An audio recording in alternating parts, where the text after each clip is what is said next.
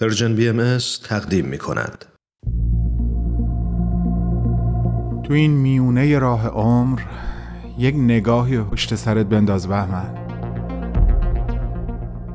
پشت سر. حرفای دلتو تو این نامه ها به اونها پر از یاد و خاطره ها و شادی ها از یابی ها از آثارشون. خیلی از اون آدم ها دیگه تو این دنیا زندگی نمی کنن تأثیری که روی تو یا بشینی براشون نامه میشه اما در عالم خیال نامه تو می‌تونی اونها رو براشون بفرستی. نامه هایی بدون تمر بدون تاریخ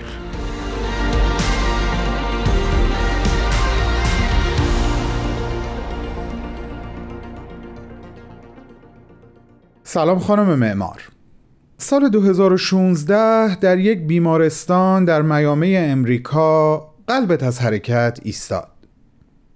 اما قدم های مردم در پیرامون و درون ساختمون هایی که تو طراحی کردی و ساختی هیچ وقت از حرکت باز نخواهد ایستاد. مردمی که به تماشای این بناها خواهند اومد و قطعا ضربان قلبهاشون از دیدن اون بناها تندتر خواهد شد. تجربهشو داشتم که میگم. خوشبختانه من هم جزو همون آدمایی هستم که تا امروز دست کم یکی از 950 طرحی که از تو در 44 کشور به یادگار مونده رو از نزدیک دیدم. اون بنایی که به عقیده کارشناس ها اوج خلاقیت تو در معماری منحصر به فردت محسوب میشه. دو سال قبل وقتی هواپیما بعد از پروازی نسبتا طولانی در اولین دقایق صبح در فرودگاه باکوی آذربایجان به زمین نشست من و دو تا از دوستام و بقیه مسافرا رو خسته و خوابالود تحویل شهری داد که می‌دونستم برام جاذبه های زیادی داره. اما ابدا تصور نمی کردم قرار با دیدن یک بنا تا این حد شگفت زده بشم. بنایی که خوشبختانه در مسیر راه فرودگاه به منزلی بود که ما برای چند روز اجاره کرده بودیم. وقتی تاکسی از جلوی این ساختمون عبور کرد من مات و مبهوت اصلا باور نمی کردم که میشه چنین ساختمونی رو طراحی کرد و ساخت.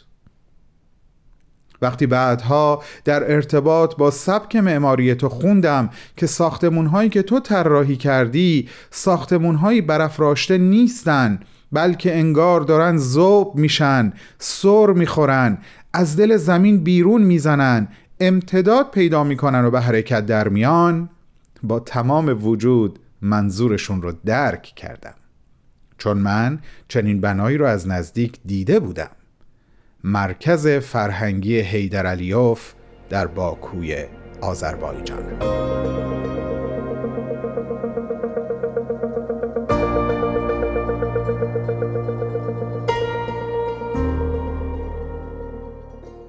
اولین موفقیتت رو بعد از سالها تلاش و شرکت در مسابقه های معماری متعدد بالاخره به دست آوردی خانم معمار. و جالب اینجاست که طرحهای حیرت انگیز و متفاوت تو به این خاطر در مسابقه ها رد می‌شد که اونها رو غیر قابل ساخت تشخیص می‌دادن اما همین اولین موفقیت یعنی ایستگاه آتش نشانی ویترا در آلمان خیلی چیزها رو به خیلی ها ثابت کرد و این تازه آغاز ماجرا بود. وقتی بعد از ده سال کار مداوم در سال 2001 موزه مکسی در شهر روم ایتالیا افتتاح شد تو شهرت جهانی پیدا کردی و بزرگترین جایزه معماری جهان یعنی جایزه استرلینگ رو به دست آوردی. و بالاخره حق به حقدار رسید و از اون موقع به بعد سالی نبود که تو جایزه نگیری. چقدر دلم می‌خواد این موزه رو ببینم. چقدر دلم می‌خواد سکوی پرش اسکی در اینسبورگ اتریش رو ببینم. که قطعا اگه روزی این اتفاق بیفته به اون طرف تپهی که این سکوی پرش رو ساختی میرم تا ایستگاه قطاری رو از نزدیک مشاهده بکنم که شبیه یک توده یخ در حال آب شدن ساختی. اما قبل از همه اینها دلم می‌خواد در اولین فرصت به دیدن برجی برم که در ملبورن استرالیا ساختی. آخه این از همه به هم نزدیکتره و دیدنش امکان پذیرتر تو همکاران ای داری که من برای اونها هم به اندازه تو احترام و برای کارهاشون اعتبار قائلم خانم معمار.